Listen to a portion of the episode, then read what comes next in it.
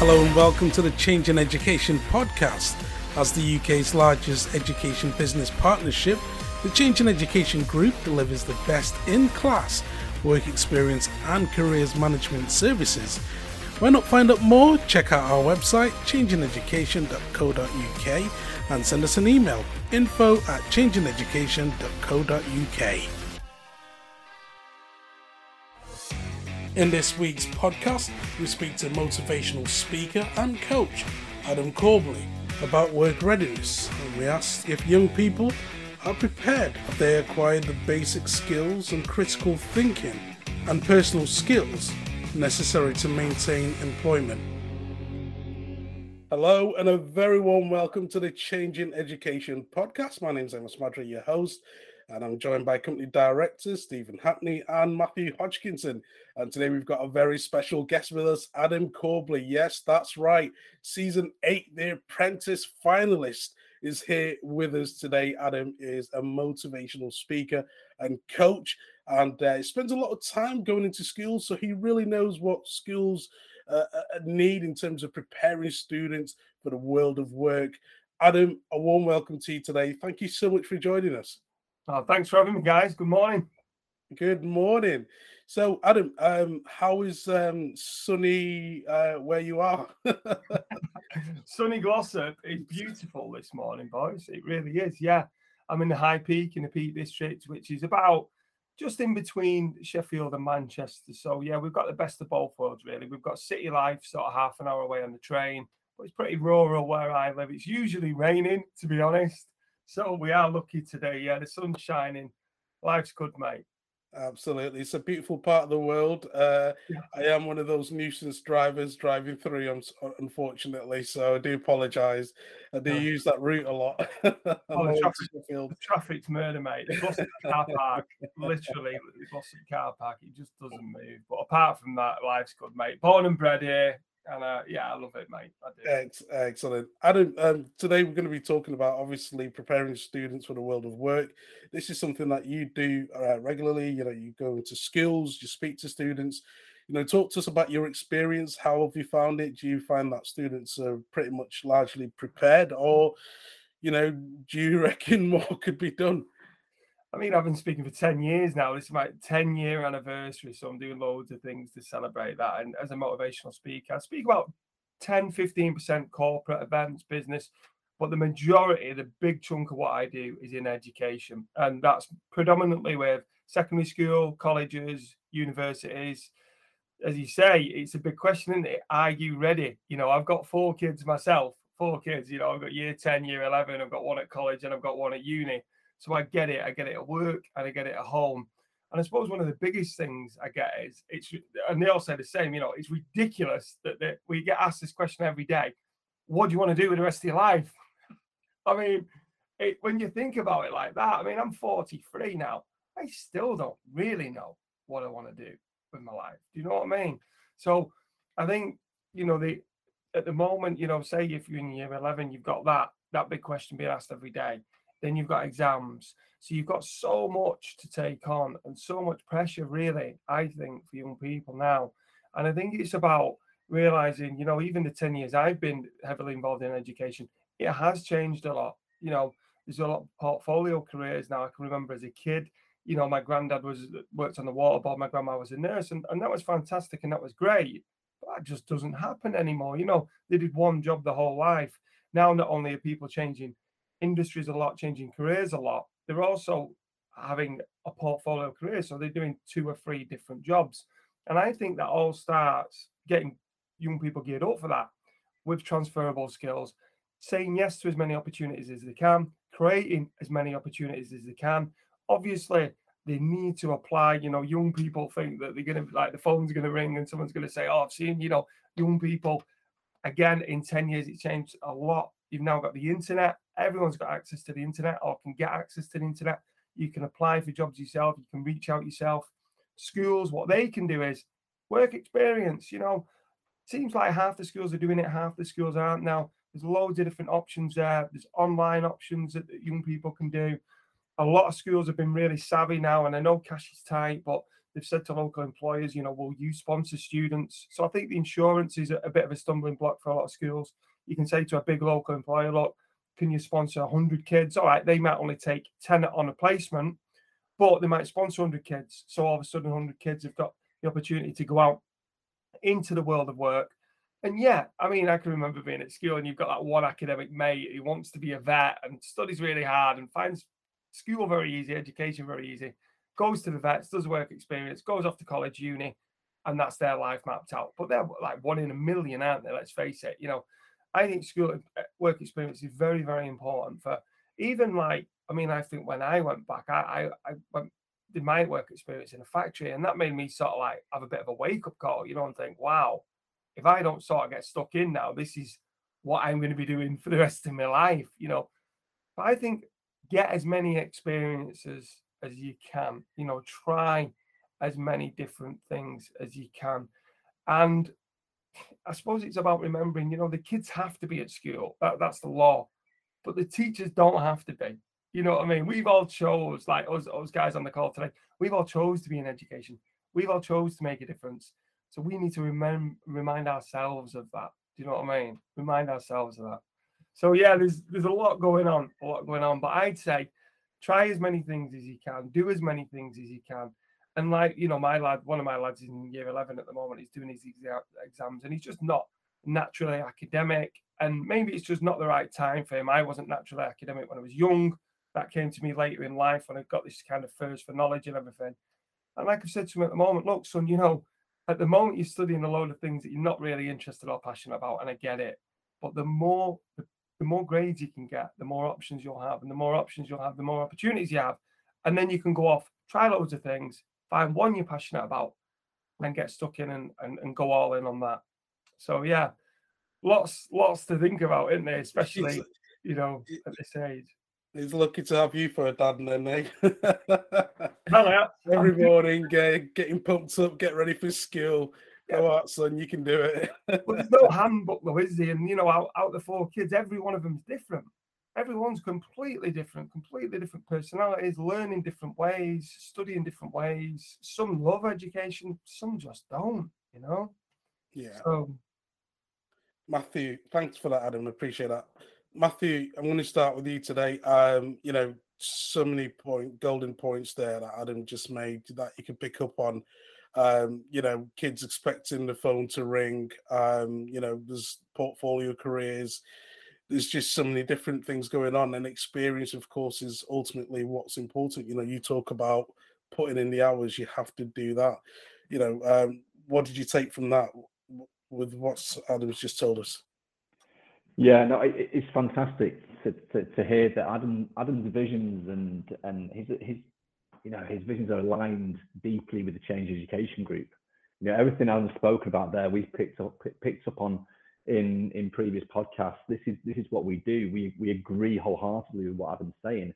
And Adam actually, you know, I follow actually I've, I've really intensely followed Adam's career from the apprentice all the way through to now, and uh, he's kindly supported us with uh, with our virtual content when we've been uh, when we were all locked down.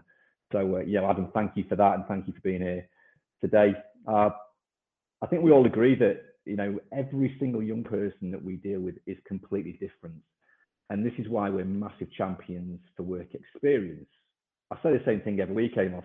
We believe every single 14, 15, 16, 17, 18 year old should have at least one stint of work experience to avoid them going down the wrong path because my work experience, I've spoken about it loads of times, I didn't like it.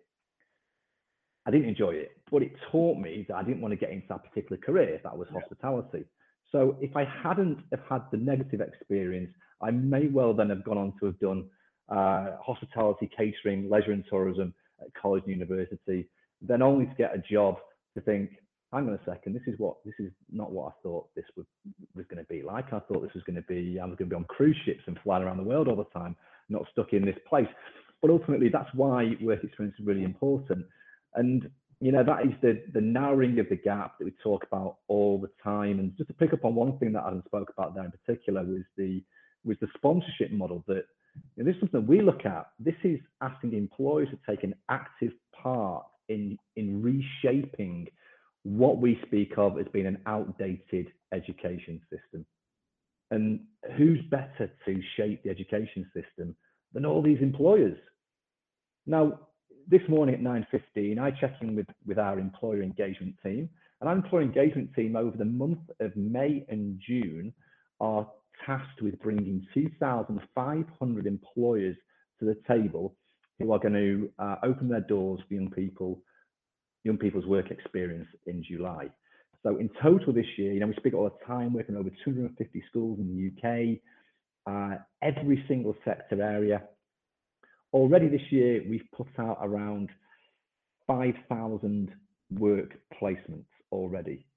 And this is post-COVID. You know, we're doing ext we're extremely busy post-COVID because schools have decided, let's put them out. I mean, majority of schools, Adam, you know, you said, I think you mentioned half and half. I think it's slightly more than half the schools do work experience. We want we want 100%, but I think the last calculation that we did was around 70% of schools, secondary schools in the UK, have a work experience program, which is great. In previous years, it would have been 100% when they had the funding available to them from the Learning Skills Council. But I think now that they have to dip into their own pockets, it's around 70%. And we've already had around 5,000 young people go out on work experience. And to hear the comments back from the employers, so we asked all the employers to fill out an appraisal. Obviously, you know, our systems all, all digitalized to allow schools to run work experience programs with ease. And the feedback coming from employers is exemplary. You know, it's that one rite of passage. This young person is not known to the, the school. They only know this young person as he doesn't try hard enough in maths. Yeah, his English is a bit dodgy. He doesn't like French. He's staring out the window like Mr. Daydream from Mr. Man. But then the feedback from the employer paints a completely different picture. And when we, we marry up the two, you'd think we're talking about two different people. And, and Mr. Smith, Mrs. Smith at the school cannot believe that young Tommy Jones has received that feedback from the employer.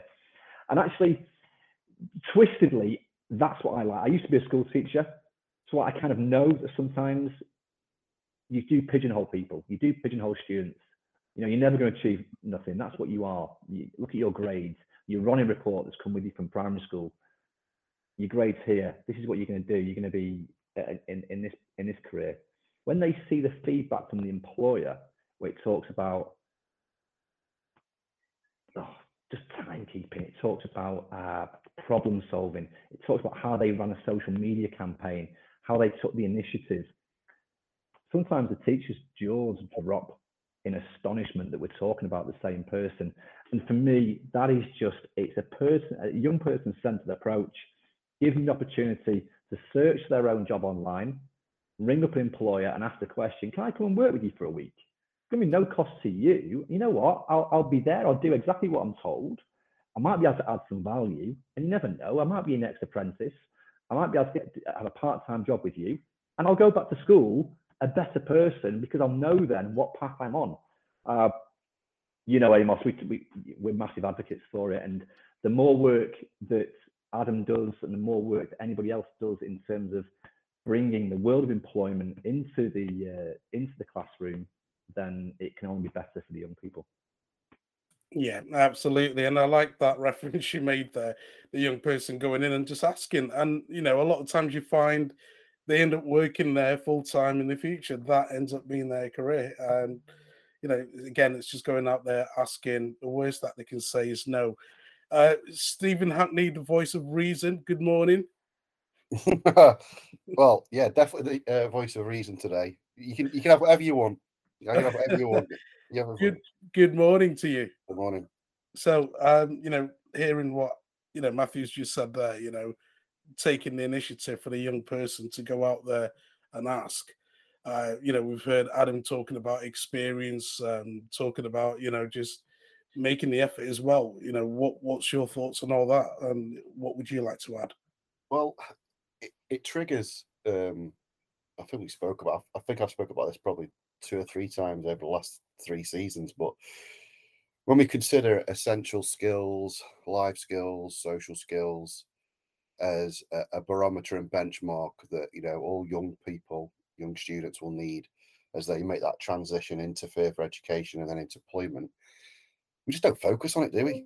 Uh, the schools will say they do, they don't, and, and they'll say they do, and, and they're probably right. They did. They could probably prove it on their wider careers model. But as we spoke uh, last week about percentages, I said three percent of the of the academic year or the time each week would be spent on uh, work skills or careers development, and you said one percent if you were lucky.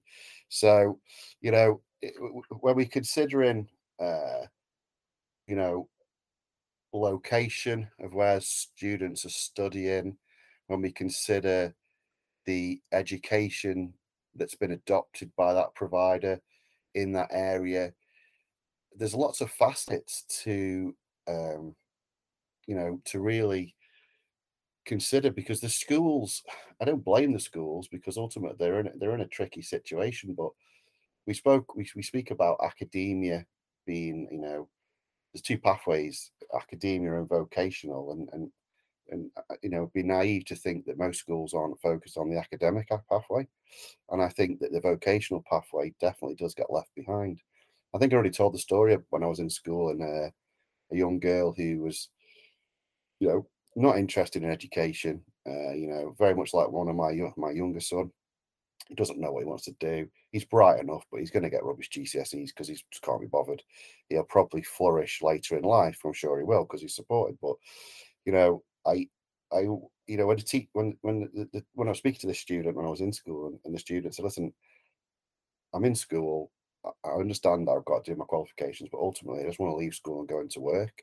You know, quite happy to go and work in retail at the co-op around the corner.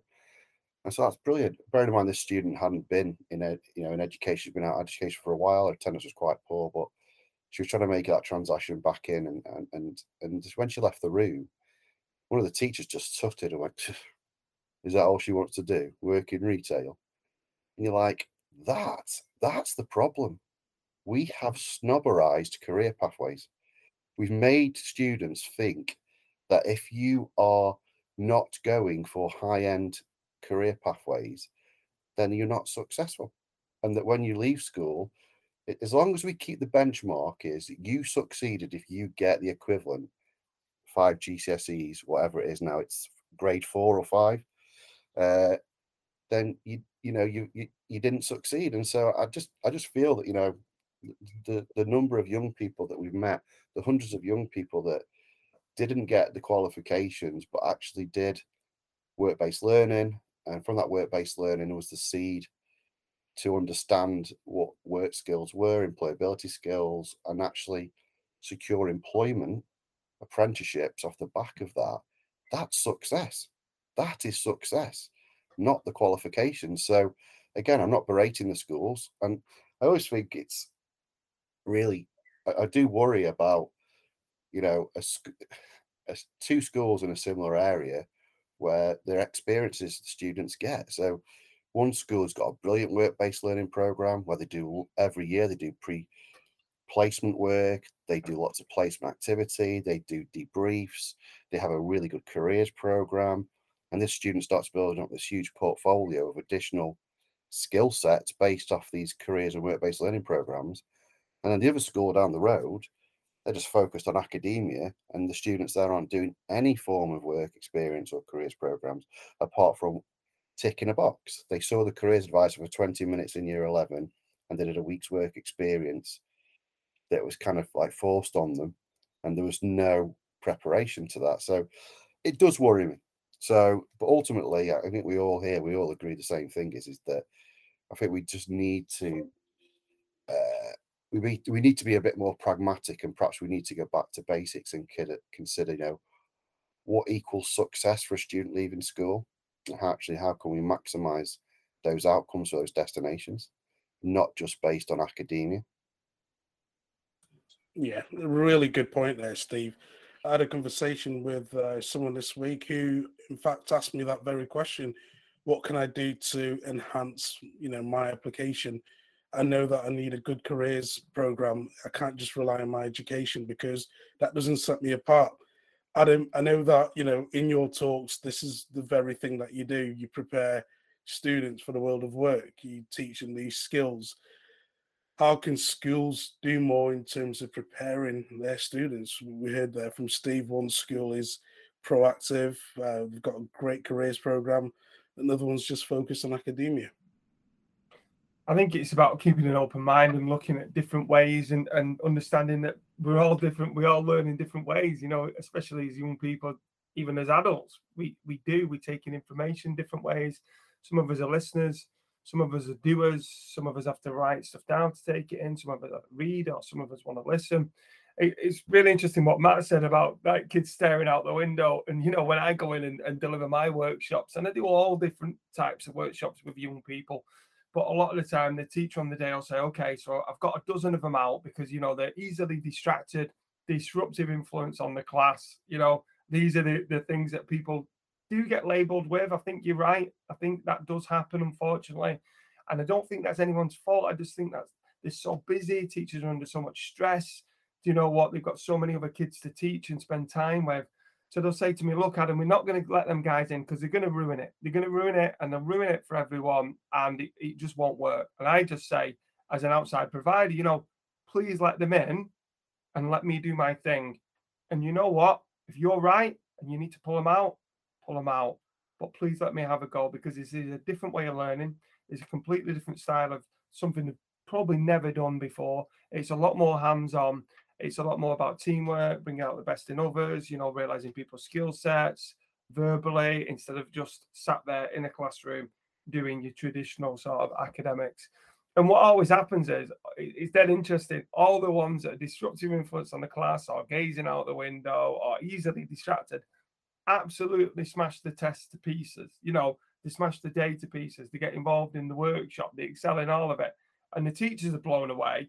And then you know, the kids go home to the loved ones and the loved ones say, What have you been up to today? And instead of them being nothing, I did nothing, which is what I get a lot from my kids. And I'm like, I'm going to phone that school, you know, because you've done nothing all day, like literally nothing. And they get home after one of my days and they go, You know what? I did this today. This guy came in. Actually, I won something, you know, I was the best speaker on the day, or I came up with the best idea, or I was the best presenter, or whatever it is. So I think it's really, really important about showing young people there, there is another way about helping schools understand, you know, you can get people in. and no schools have to do a lot of box ticking like the Gatsby benchmarks and that kind of thing. And sometimes they're thinking, you know what, I've got such a busy curriculum anyway, I've got so much stuff to do. How on earth am I supposed to fit all, all this in as well? Look at outside providers, look at motivational speakers, look at enterprise day providers, look at work experience. All these different things can help not only you know, with their workload, but it can also help show young people there is another way to learn, there is another way to express yourself. And I think this is what it keeps coming back to, isn't it? It's the key of getting these transferable skills, helping get the young people's confidence up, help them realizing, you know what, they're not like when I was at school, you know, I, I was I'd get into trouble every day to make people laugh. I thought I was stupid, I thought I was a bit thick. And then, you know, when you get older and you start doing different things and surrounding yourself with better people and learning in a different environment, you realize, you know what, I'm not thick. You know, and I don't have to get into trouble every day to make people laugh. I can be quite a funny guy anyway. We all can, can't we? So there is always a different way. But, you know, work experience, I mean, part time jobs, the young people I speak to, I'm like, get a part time job. No, get a part time job. Do anything. And they're like, yeah, but Adam, I work at McDonald's. I'm not going to write that on my CV. And I'm like, what? McDonald's, any fast food, all my kids work when they hit 16. That's the rule in our house. So when the exams are done, they have to work. Greggs, McDonald's, ones at Tesco's collecting trolleys. These jobs are fantastic because as an employer, you're looking at someone that's worked at McDonald's and going, wow, they can get up at 5 a.m. They can multitask. They have got people skills. They've got customer service skills. You know, they can work with adults. They can work as part of a team. They can take orders and give orders. I mean, it's you know, McDonald's drive through. I only found out the other day when you order at the thing, you know, the little microphone bit, you go through to the next bit, the, the first bit where you pay and like confirm your order. And the, the guy there's on a headset, about 16, 17 years old, taking orders from the microphone as well. you know what I mean? And I'm like, mind blown. I'm like, that is multitasking. That is customer service. And that is what people are looking for because yes, academics are great. And that's what people are measured on at a very young age. I'd say later in life, you're not really so much, but you need that attitude. And the only way you're going to get that attitude is if you go out, work with people. You know, it, it, it's crazy, isn't it, really? Again, you know, it's all very like hitting home with me, this conversation at the moment, because I've got kids at all these ages. And, you know, my son at the moment, you know, he's at school every day, 200 of his mates. It's a party, isn't it? It's fun. And then he's going to have a summer and then he might do college. He's going to see how he gets some of his grades. He might be doing an apprenticeship. But you go from hanging around with 215, 16 year olds, and all of a sudden your best mate's a 50 year old 50 year old guy called Dave. You know what I mean? And it's like you've had a summer and you go from asking to go to the toilet and calling everyone sir, six weeks later, if you go to college, your tutor's going, call me Nigel, you know, and break the rules. And you're like, well, hang on a minute. For the past 16 years, I've been told, don't break the rules, put me under when I need to go to the toilet, call you sir, you know. So I think in them six weeks, wow, there's a lot to there's a lot to take on there, isn't there, as a young person? Absolutely, absolutely, absolutely. Great, great points there, Adam. And yeah, from McDonald's to air traffic controller, who knows? You know, these things happen. So, um, and again, six weeks in a young person's life is actually a long time, and so much can happen in that time. Matthew, I saw you taking a lot of notes there. Uh, you know, do you want to jump in on this? Uh, what's your thoughts? yeah, he, Adam set me up fantastically well there. And this is something so close to our company mission and ethos. We provide placements to schools. So schools buy packages from us and they say uh, X amount of pupils can find their own placements because they have contacts, they've got a rich mummy and daddy, and they've got links in, in the city. Uh, but these students here can't find their placements.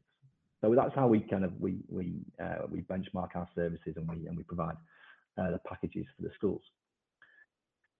Again, Amos, you know, not mention any names of schools or academy groups or anything in the UK, but here's one common theme we get. We provide the work placements and we send them over, whether we send them over to our software or we send them over on Connect. And the coordinator at school goes, What? McDonald's? a, a charity shop, a, a, a primary school, a cafe. Oh no, no, no, no, no, no, no, no, no. This is not what we're paying the Change Education Group for. Where are the where are the highbrow placements that are linked to their area of study? Now, I take we all take umbrage, and I can't speak to every single client that we work with. I can't speak to every single coordinator at a school, but I can speak to some and I can do podcasts like this. And what Adam summed up nicely there is the McDonald's headset, the person working at McDonald's. That isn't just McDonald's is a is a brand. It's it's an, it's an industry. But what is that young person doing? Now I'm probably best to I'm probably best to use the charity shop analogy. For me, a young person working in a charity shop, a week's work experience is better than working in a veterinary, a surgery, uh, a bank, uh, a, a scientific placement, anything, because they can do everything. They are looking at different departments, every aspect of business, customer service, human resources, marketing, interpersonal skills. It ticks more boxes than many placements do because they can actively participate. A uh, working at a vet as a 16 year old or a 14 year old you're in year 10 in work experience. Yes it might be your passion to be a vet and that person that adam cited earlier that they always know what they're going to do the one in a million students. It's great. It works well for that person but they're still only shadowing they can't really do anything because of the health and safety and the industry regulations attached to that i don't think any 14 year old is going to bring a, a, a golden labrador back from uh, you know from the brink of death so it's a shadowing five days. But the charity shop, my God, they can do absolutely everything in that week. So the way that we snobberize these placements is ridiculous.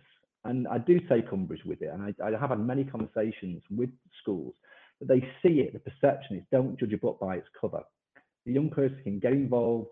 And, and also the young person, then if the teacher's saying this about working in a charity shop, or the teacher potentially is saying this about working in McDonald's, then what yeah, that, that filters down quickly to the young people and they don't value those uh, experiences the way they should do it. But you know, if we if we looked at all the the great leaders today in business. If you look at the, if you look, I mean, I, you know that I'm a big fan of the Diary of a CEO, Steven Bartlett. I listen to that on a uh, on a on a religious basis because he's just got a pipeline to all the fantastic entrepreneurs that we see today, the likes of the, the, the uh, Gymshark, Klarna, uh, uh, Boohoo, uh, big brands at the moment that are on the, on the lips of everybody.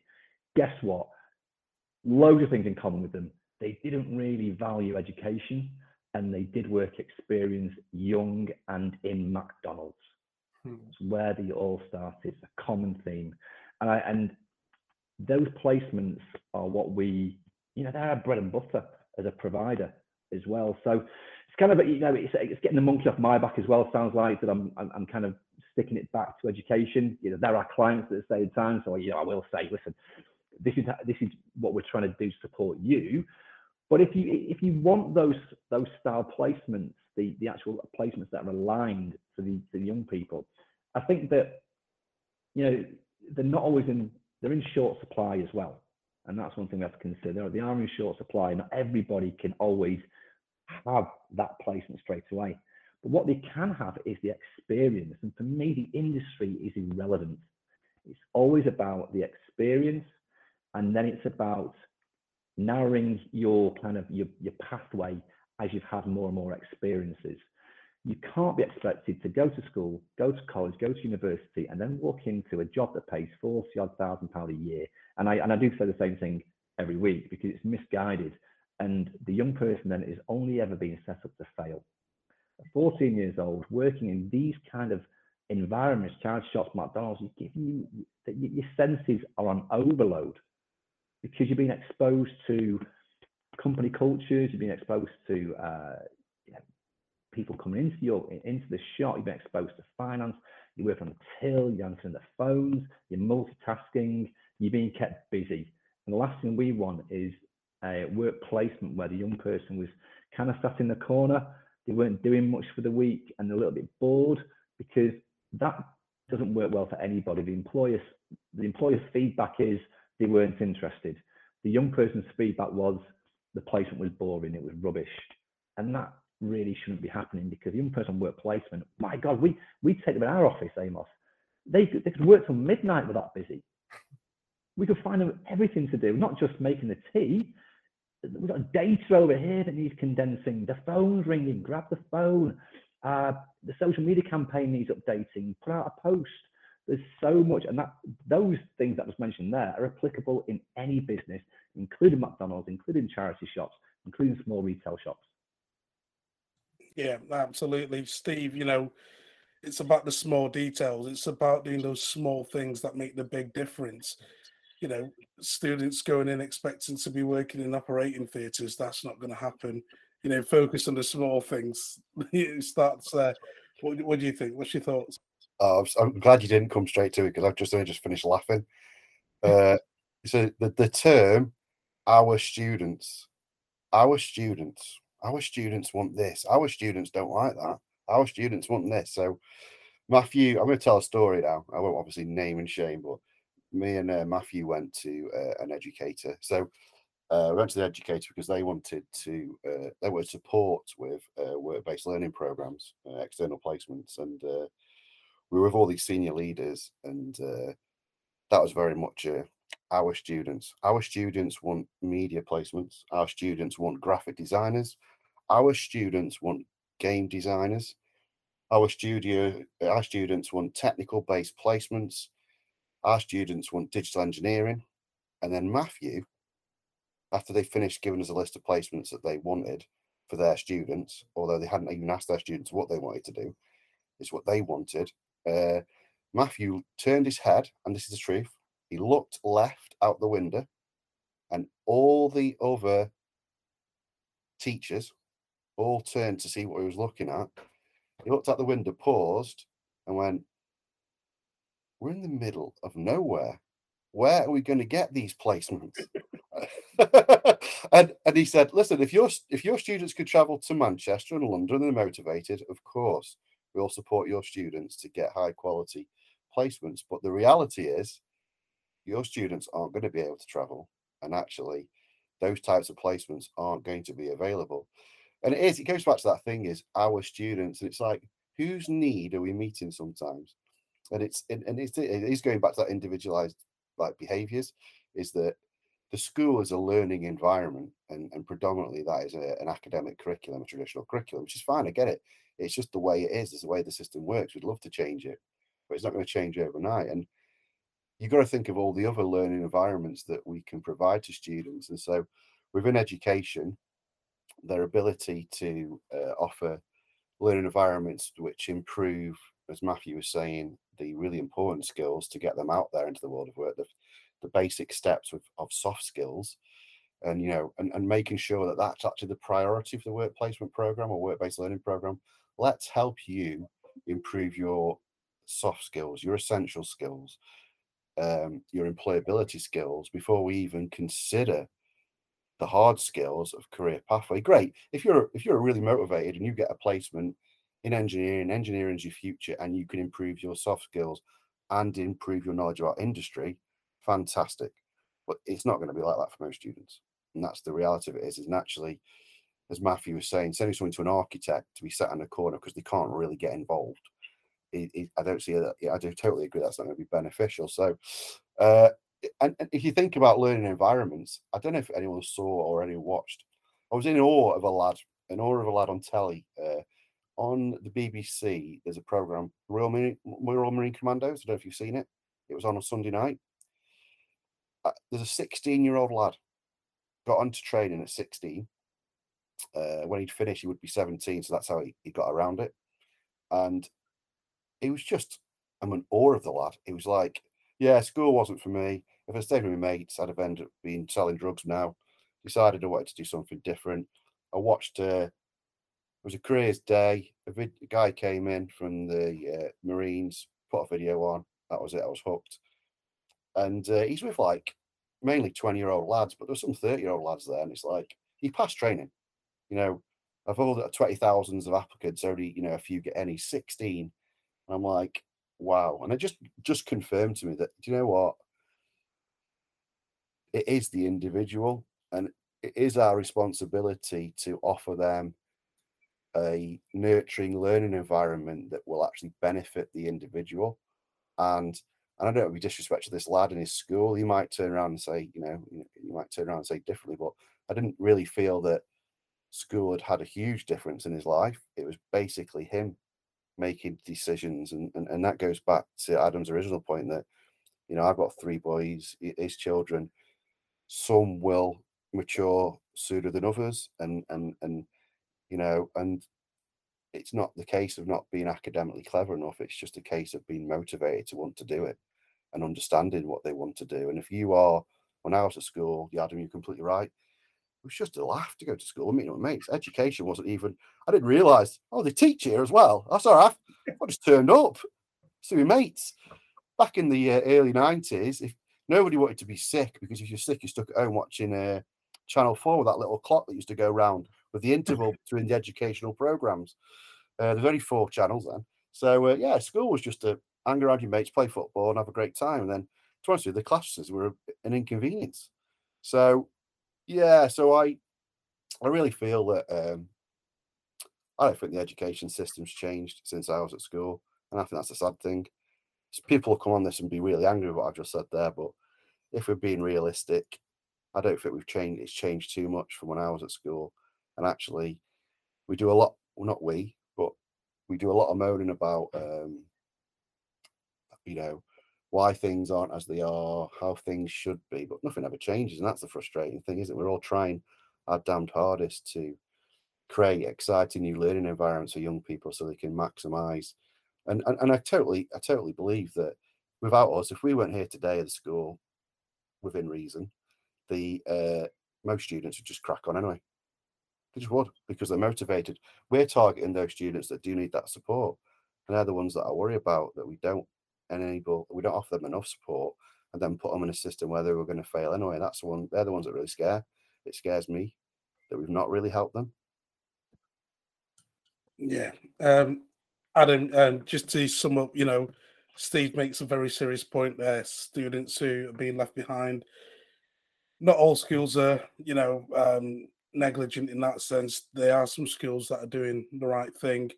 Um, how can we encourage those schools to continue doing the good work that they're doing? Um, and how would you sum up, you know, today?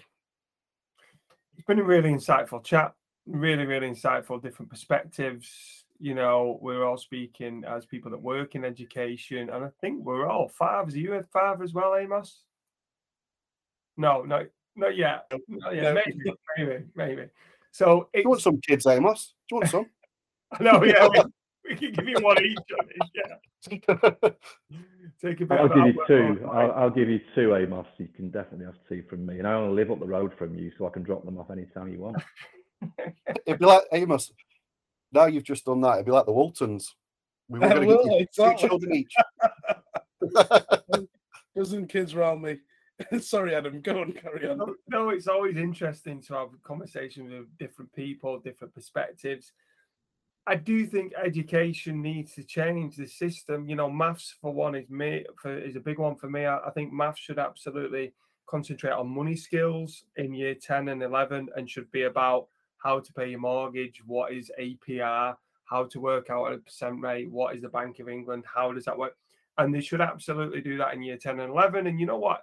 If you're real smart and you love maths, we'll go off to college and then study algebra and then study Pythagoras rule because every young person says to me, I'm never going to use this stuff. And I'm like, you're probably right. So I don't think, you know, there's, there's parts of education like that that I do believe are outdated. And I don't think we're doing our young people a good service sending them out at 16 and they don't know what a PCP is, they don't know what a mortgage interest rate is, they don't realize, you know, the difference between a five pound note and a 20 pound note. And, and money skills is probably the best skills and understanding money and finance that you, you can ever learn for me personally, you know, and they've, they've helped me massively in life. Although I do think that the people in education, teaching has changed. And I do think I, I left school probably the same time as as yourself, Matthew, and, and Steve and I left in 1995. And unfortunately for my school experience, the teachers didn't really want to be there. You could see it. It was a culture where they were going to the pub having a couple of pints and then in the afternoon, it was like, right, open your book on on page 12. What I've seen now in the last 10 years is teaching has changed. The people have changed.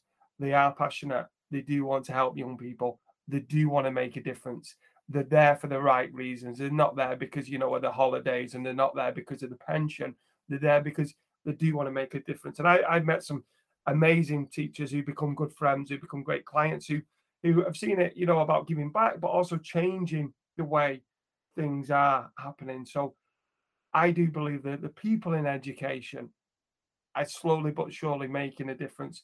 But yeah, I get it. The curriculum for me definitely needs updating with the way that industry's moved on, life's moved on, careers have moved on. Going back to one of my very early points of, you know, people don't just join the waterboard and work there forever anymore. People probably have 50 jobs um, at any one time. People can have two or three jobs. A lot of the time, people now have got a side hustle. They've got a micro business. They've got a lifestyle business on the side as well.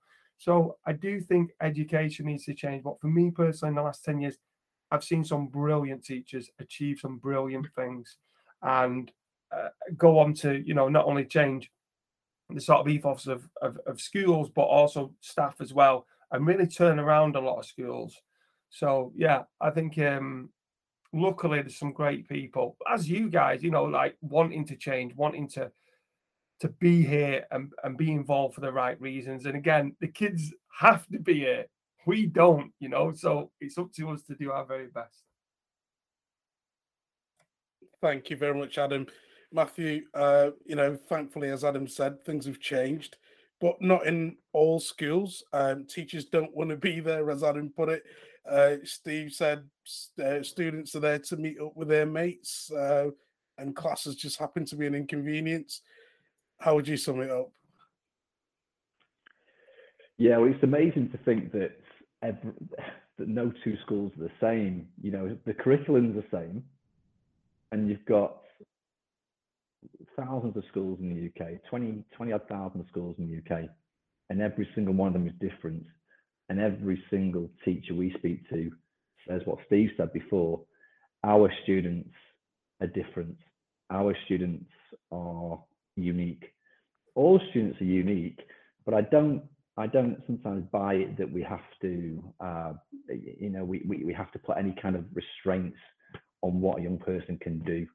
And when we have success stories with schools, it doesn't matter where in the UK they are, we have success stories with, with students in London and in Yorkshire and Scotland. It doesn't really matter because if you give a young person opportunity outside the classroom, they'll take it. They'll take it. And, uh, you know, the feedback is that our young people, when they go to the world of work, they excel. So as long as the schools that say, oh no, we're different, they, they can't do that, we have to hold their hand, they have to do these classes. I think we, we, we all owe it to ourselves to just to be open our eyes, look at best practice, look at the schools that are performing slightly differently, but they're getting results. The young people are going out and work experience and, and, and they're getting part-time jobs you know, maybe one one barometer. Uh, and Adam mentioned that all his children, you know, he he he says get a part-time job at 16 years old. You know, Adam had a job. You know, I think Adam, you used to work in a in a florist or you market trader, weren't you, when you were younger? Yeah, I've, I've done loads. My first job ever was 16 year old stacking bread in the co-op. But yeah, uh, my first ever business was selling fruit and veg down the market, flowers, plants, all that sort of stuff. Yeah, and that was I, I do vaguely remember yourself and and, and Lord Sugar, uh, maybe uh, Sir Alan Sugar at the time when you were on The Apprentice, talking talking about that because obviously he's quite fond of the of the of the grafter, the market trader, because he sees himself, I think, uh, in that as well. And I think that if we looked at that cross section of schools and the schools that, you know, if you asked all the year tens in a classroom now at one school, how many have got a part time job compared to another school, how many have got a part time job? And if you saw a big difference in the numbers then I would suggest that the school with low numbers of young people that haven't got part-time jobs uh, probably need to give their their their their, their uh, careers and and work experience and work-related learning uh, curriculum a little bit of a shake, a little bit of a wobble to find out why these young people aren't expressing themselves better outside of the classroom. So I'd like to align schools closer because I think that we still have too many schools that are just so far apart, which means that one young person's experience, you could have a sibling at one school and you can, and you know, the other sibling could be at another school and have completely different experiences. One could go on work experience, one might not go on work experience. One head teacher at one school could be really promoting, you know, uh, extracurricular activities and, and, and enterprising events and, and get a part-time job and the other school might not have that built into their ethos. So that's kind of that's, that's, that's my wish to just have a little bit more of a closer alignment across the board to narrow that gap between education and employment. Uh, I, I, think I think we're getting there because I think the there's so much noise now from these young entrepreneurs on social media, and maybe even they're starting to lobby to to the, the Department for Education to shake things up. So I do think we're on the right path. Uh, hopefully, when we have these podcasts as well, uh, the listeners that we get as well will uh, will, will will give give us their feedback and hopefully uh, you know if they agree, great. Disagree, obviously Amos, you always say at the end, let us know if you disagree with what we say. Uh, but yeah, I've really enjoyed this one today. Thanks, Matthew. Thank you very much. Steve, uh, to sum up, um, as Matthew said, you know, hopefully less of a postcode lottery, more of a best practice. How would you summarize? I always use uh, you, Amos, but not you particularly, but your career, uh, your your your your role was to support young people to maximize their transition into employment based on sound um, careers advice, but then not just individually, also support the learning environment with providing um, uh, resources and activities to uh, keep that message going throughout the academic year and, and across all years. So it's building towards a a, a valid and credible uh, wider careers model. So I always use using barometer because from my point of view is I think we're still in a decline, and I'll tell you for why is because seven, probably about about, probably tell me it's a bit longer, but seven or eight years ago, most careers advisors worked in one school five days a week. And they could then commit more time to support in the learning environment to provide those key lessons in life, careers, social skills, and life skills. And uh, if if I'm not wrong, we've got some uh, careers advisors that came to us because the school had uh, made them redundant, and that then they were the contracts that we've kind of been uh, asked to uh, tender for that we sometimes we haven't because it's just not worth it is where schools want to employ a careers advisor for 20 days a year. Now if that's the mark of quality careers care and provision i think we're in trouble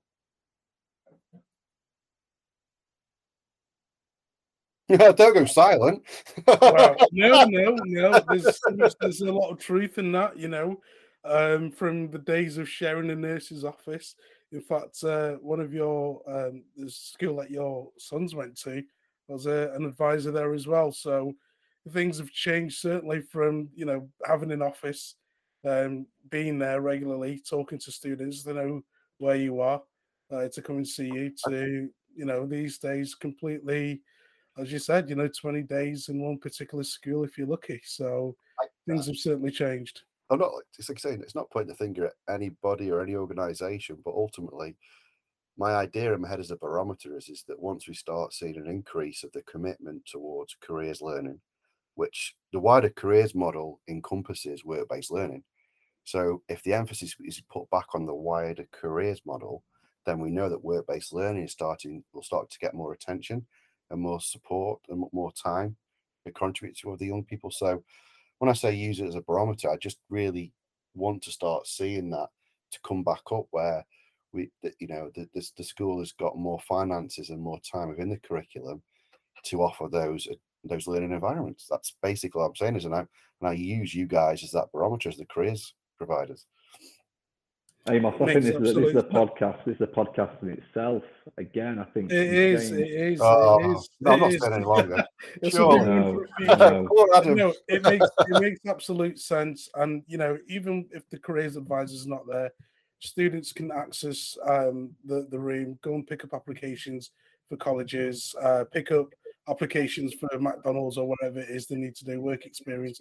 All the resources they need are there for them to access. So somebody doesn't physically have to be present, but if there is, if there are advisors there, it's a hub for them to come to, to speak to somebody, to get the information that they need.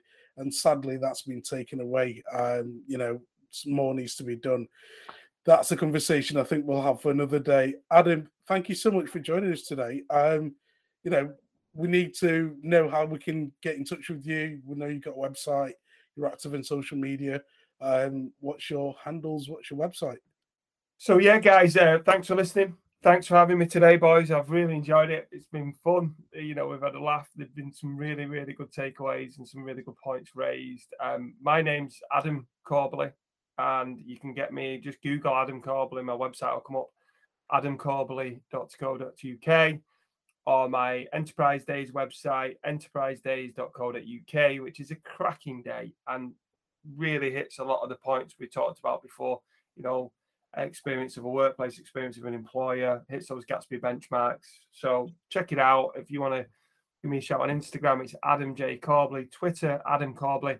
You know, I'm really, really not hard to find at all. And and just very quickly, you know, for young people out there, it's in the palm of your hand. You know, we were saying about there might not be a careers advisor, there might not be this, there might not be that. Speak to people, put yourself out there, apply, apply, apply go for the interview, try and get a part time job, please. Question to ask at the end of the interview Can I come and work next week for free? It's a brilliant question. Somebody did it to me about 15, 16 years ago. Lizzie still works for me. She didn't interview the best, but she said, Can I come and work for you next week for free? So things like that, you know, put yourself out there, try as many different things as possible. Life isn't perfect and things get in the way, but you know, like I say, Google stuff, research stuff, apply for stuff, and good luck.